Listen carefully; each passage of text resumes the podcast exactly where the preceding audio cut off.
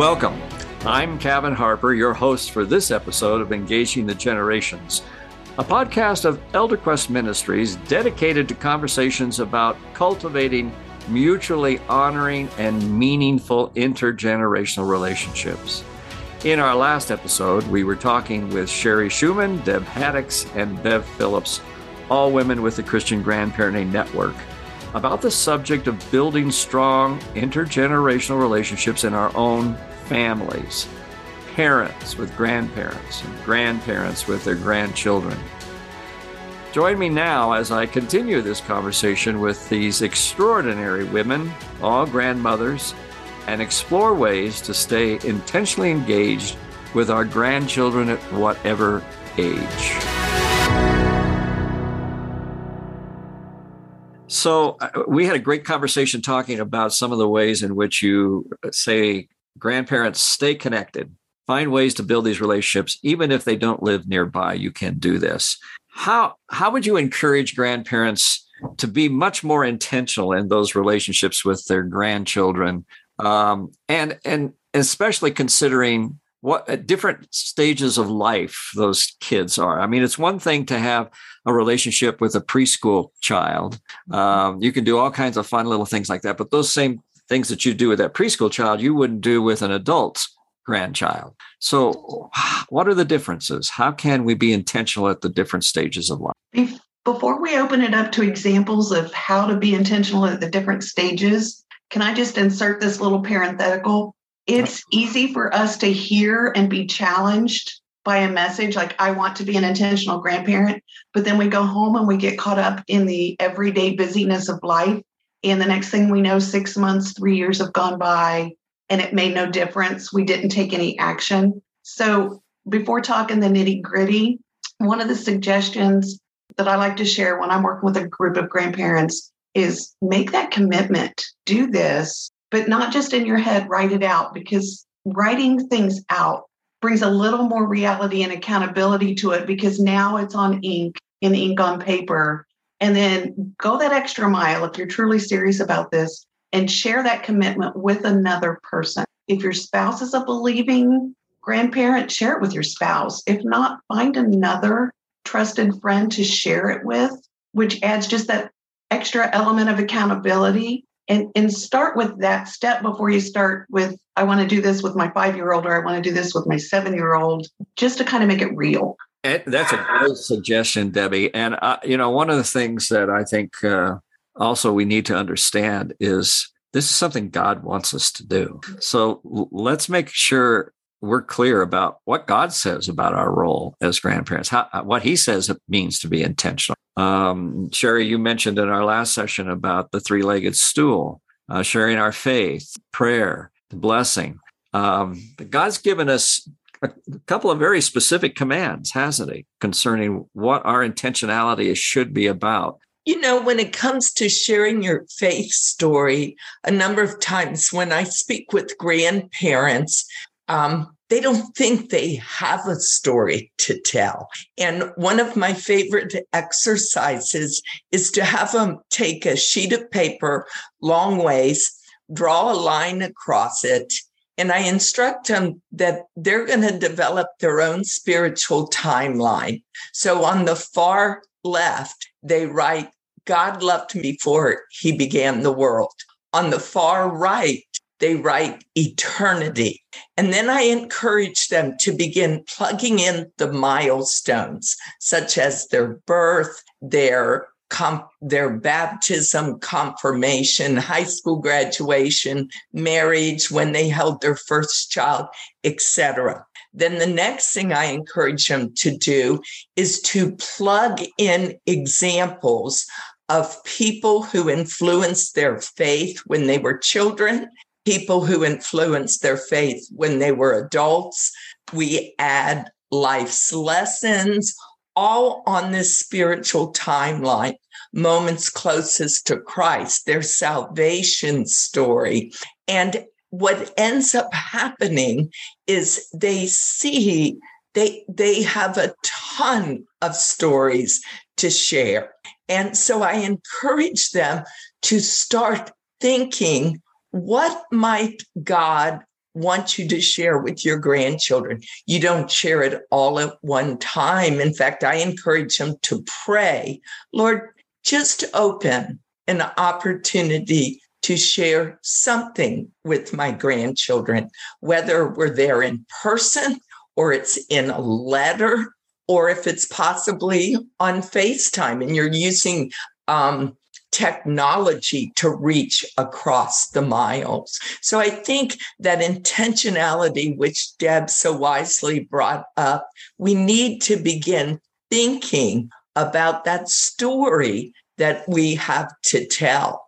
And that's the that's a critical piece of the intentionality God calls us to and mandates for us to tell the next generation and to teach as well. I mean, not only tell them, but to teach by by the way we live, but also the words that we speak. Those are two very critical things that we must do. Um, and by the way, that that doesn't mean that we're preaching at them, does it? It, it means that we're just simply, like you say, telling the story and uh, letting them know that there's a reality that exists that God created, and we want them to understand in wisdom what that looks like. So how do let's go let's go back now to building those relationships we've got to be intentional about telling them no matter where they are in, in their stage of life we, we want to tell the story but what about the intentionality of build, building those relationships and connections with our grandchildren at different stages of life. When my grandchildren first arrived on the scene, we were all excited. We had all these things that we would do with our grandchildren and planned. But when they became teenagers and adults, it was a totally different program. And we found that we didn't do a very good job of intentionally preparing ourselves for those stages and knowing what to do. So what would you say to grandparents as they as they think about their grandchildren at different stages of life? I think one of the things I, I, agree with you, Kevin. I, I, think we're still working on that, trying to figure yeah. out how it's, it's so much easier when they're younger. Um, but I think things like um, attending events, making sure that you, even though it may not be very fun to sit through another piano recital, you know, or to watch another wrestling tournament, um, those might not be your favorite thing to do. Uh, you might have had other things that you would much be in preference of, but um, that we are relinquishing our own convenience. We're relinquishing our own personal comfort and time, and we are giving that to them as a love gift. And so to participate as we can and as we are uh, have opportunity in their in their everyday life. Um, sometimes it's not just the the preaching it's the it's the gift of our presence not gifts of items, but the gifts of our personal presence means a lot. When they know that you're you're going to show up or you're going to remember if you're a, a, ways away we have a son who's in wrestling in high school in another state. Um, when we see pictures of that that his father has put up or sent us notices about it I'd send him a text. Good job, great job. Wow, that's great, you know, or you're you're looking really strong. Those kinds of things. So I think to um, essentially it's to love on them and um, and be available so that they know that you're a safe place. And sometimes we need to just be available and let them know that we're available rather than being as didactic in our teaching as we may have been earlier when they're preschoolers and we're reading them little Jesus Bible story books, kind of a thing. Um, the other thing that comes to mind, and again, I go back to Psalm 145 where it talks about us as as um, another older generation. We're not just to tell them about God, but we're to ourselves meditate on God's words. Let them see you having a commitment to God in faith in your own life. And that says celebrate God's abundant goodness and joyfully sing of God's righteousness. So be joyful, have a joyful life, a joyful model of a faith filled life, and let them see that. I, to me, that speaks a lot. I remember attending the memorial service, and I'm sure some of you have heard this story of a dear friend of mine many years ago who was a mentor and he was my my pastor. But uh, he loved the lord and boy he just radiated jesus in every way. But i remember his memorial service his grandkids getting up and talking about poppies. They called him poppies uh, and the impact that he had on their lives. And and finally one one of the grandchildren uh, one of the older girls said well i think i could summarize everything that we were all trying to say about poppies and it is this that poppies smelled like jesus and because he smelled mm. like jesus we want to smell like him too mm. so i think that's kind of what you're saying here bev it's taking those steps to say let's just be the hands and feet of Jesus, whatever yeah. that looks like. Uh, how we pray for them. I, I, I want my grandchildren to know we're praying for them, and so yeah. they know that we have a specific day that they're assigned. That they know for sure we're praying for them that day. That doesn't mean it's the only day we're praying for them, but we know they know that day is their day. Well, you mentioned having days to pray for them, and we're talking about teen um, grandchildren. We'll often even though they know their day, we'll often just send them a text just to remind them, I prayed for you today, or ask what their prayer requests are the day before so that there's that connection and that reminder, that consistent reminder yes, we're still praying for you right. and we care about what's important to you. Yeah. I think one of the hardest things that I have found uh, with teens and young adult grandchildren is to treat them the way God treats me. In other words, allow them to be different, allow them to be candid and honest about what they're thinking, um, um, to make mistakes, to uh, to treat so when they show up with purple hair or you know a, a strange makeup or strange clothing that would not have been what I would have allowed my children to wear. Um, those kinds of things to swallow hard and show grace and love and and not be judgmental it's such a trap that we often fall into. And it and it and it is because we care about them. It's motivated by deep care and love for them. But um, it doesn't communicate that if we comment on it or if they even feel it through our facial expressions or our body language. We have to work really hard. It is hard to be a grace filled grandparent or parent. And uh, God can give us the strength to do that. But I think we need to be conscious of it and intentional about it. You know, Kevin, I, I am a young grandparent, and I'm not talking about my age.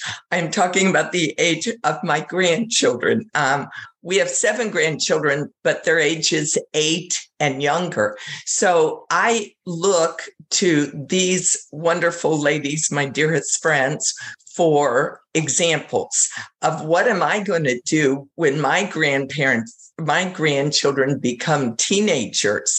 I'm still at this stage where grandma's wonderful. Um, I wanted to share with you something I learned from another dear friend. She also has seven grandchildren. And she has committed herself to, on the day that she prays for that grandchild, she actually writes a prayer. Each of her seven grandchildren have a notebook and she writes a prayer. She's very specific about including scripture in the prayer. So at this point, um, she has filled three notebooks for all seven grandchildren. The notebooks are 180 pages, so you can see. But what is amazing, and she hasn't decided when she's going to give her grandchildren these notebooks, whether it's their high school graduation or when they get married or whenever. But the beautiful thing is she has not only modeled Christ for years, but she's leaving them a written legacy about God, about his love for them, and about her love for them and that commitment of time to sit and write out prayers every day for her grandchildren. You know what I would that's beautiful, Sherry, but I'm going to present a different side. I have 14 grandchildren. Uh, I, am doing well to pray for each one of them. and so, even though I think that message of that grandmother is beautiful and it may really hit the spot for some grandmothers or grandfathers who are listening, um, or parents, parents could do the same thing. Um, but to know that when we hear all kinds of suggestions, and we're filling people's ears and minds with suggestions today, to know that go to God and ask, What is your assignment for me? what is it that you would have me do for my particular adult child or my particular grandchild and he will lead you into what works for you what fits with your giftedness, what will be meaningful to them. And if it's to fill up notebooks, hallelujah, go forth and do it. Um, but if it's not practical for you, but there's something else, then do that. Um, but I, and another thing I would think of is that hearing stories like that from one another, how meaningful that is. And so I would strongly encourage people to as Debbie shared, find a trusted friend or one or two friends or a small group where you can find encouragement for one another, you can pray together, you can support one another because this is not a lone ranger adventure. And um, sometimes they're single grandparents, they don't have a spouse, or maybe they don't have a believing spouse. Find some other people to come alongside so that you're doing this together. That's a really good word too, Bev. Thanks for sharing that and and sharing the other stories. And it is, mm-hmm. it's it's saying, God, what what do you want me to do? Um, mm-hmm. Because of who I am and and the abilities that I have. Yeah. In the time that we have left, I want to just kind of address one little subject that often doesn't get discussed. And that is the idea of surrogate grandparenting. You know, we are all part of not just biological families, but a spiritual family as well. We're part of the church, the body of Christ. And I know sometimes there are people in our congregations who just don't have grandparents in their lives for one reason or the other um, or who just there may be grandparents, but they're so far away. Like we have friends, their grandchildren live in England, you know, so they rarely get to spend that quality time with them. And I know I've had young parents who said, "Hey, do you know?"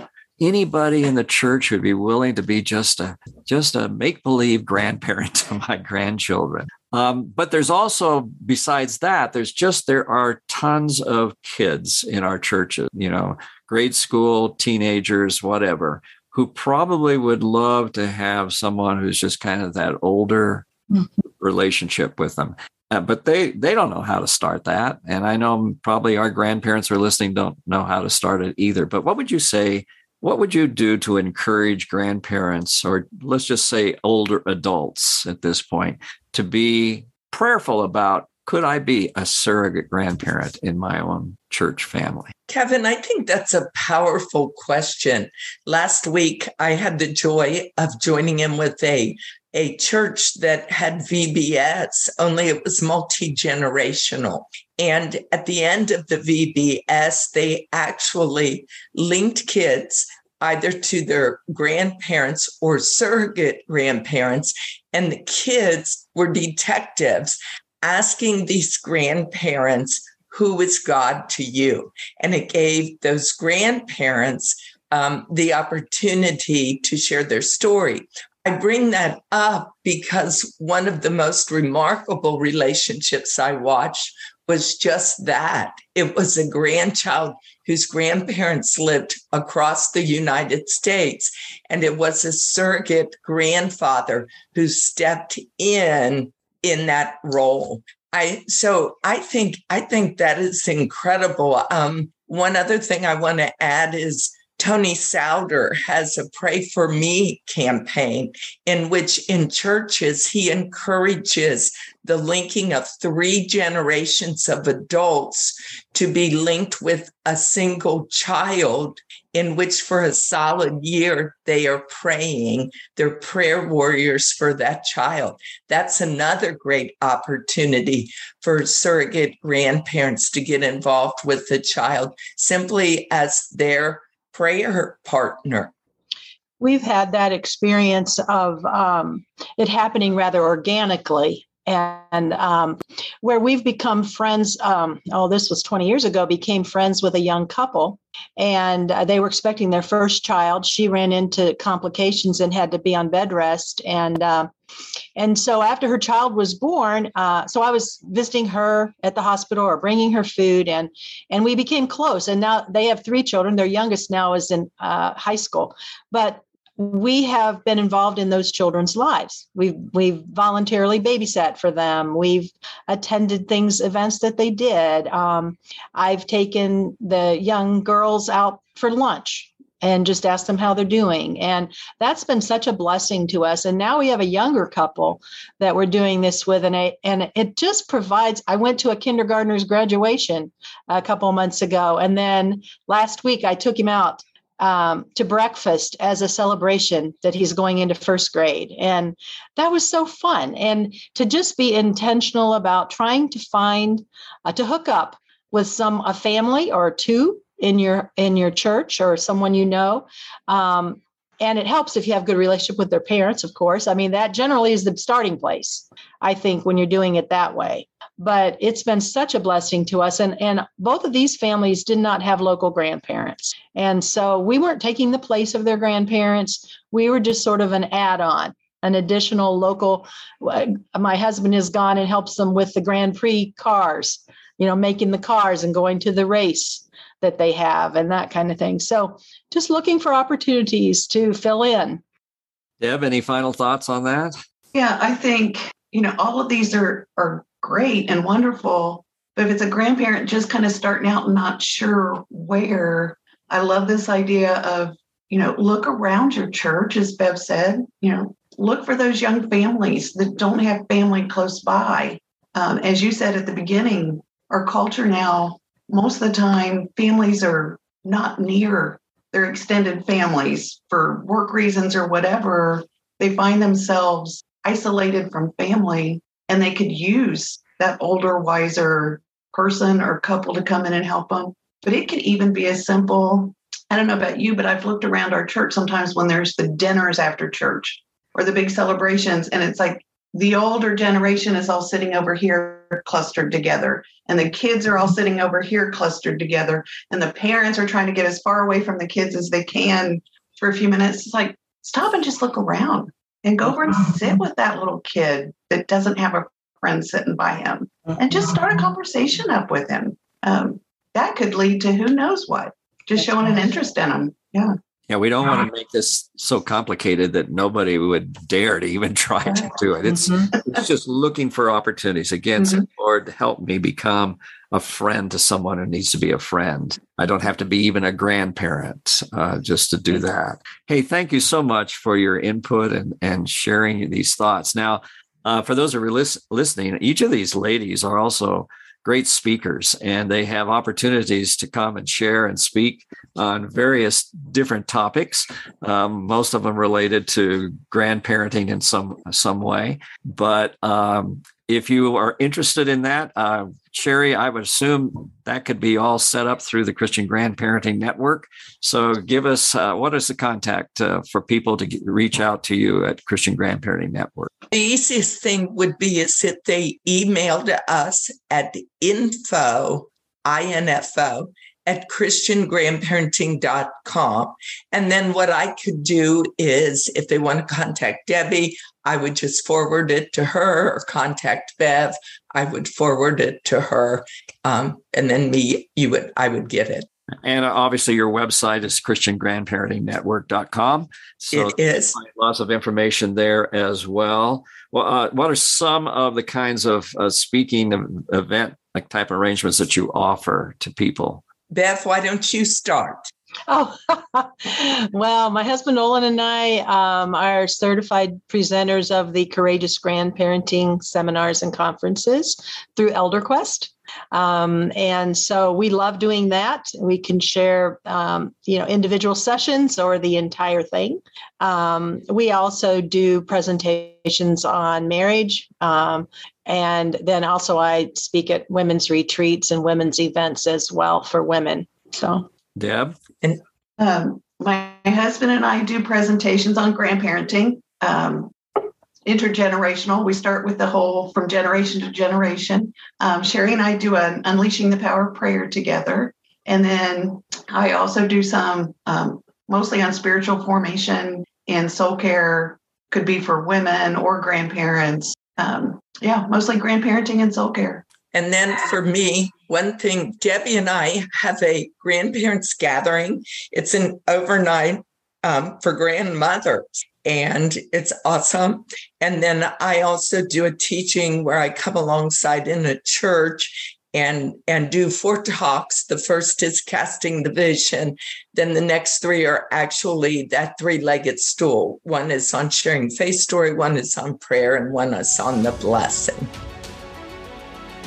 well there you have it please reach out to christian grandparenting network if you have any questions or want to schedule a speaking event or just need to examine all the resources that are available to you as a grandparent that's www.christiangrandparenting.com. I look forward to visiting with you again in our next episode of Engaging the Generations. I hope you'll invite a friend to listen with us. Until then, I'm Kevin Harper, encouraging you to be intentional and faithful in commending the mighty works of God and His truth to another generation. God bless.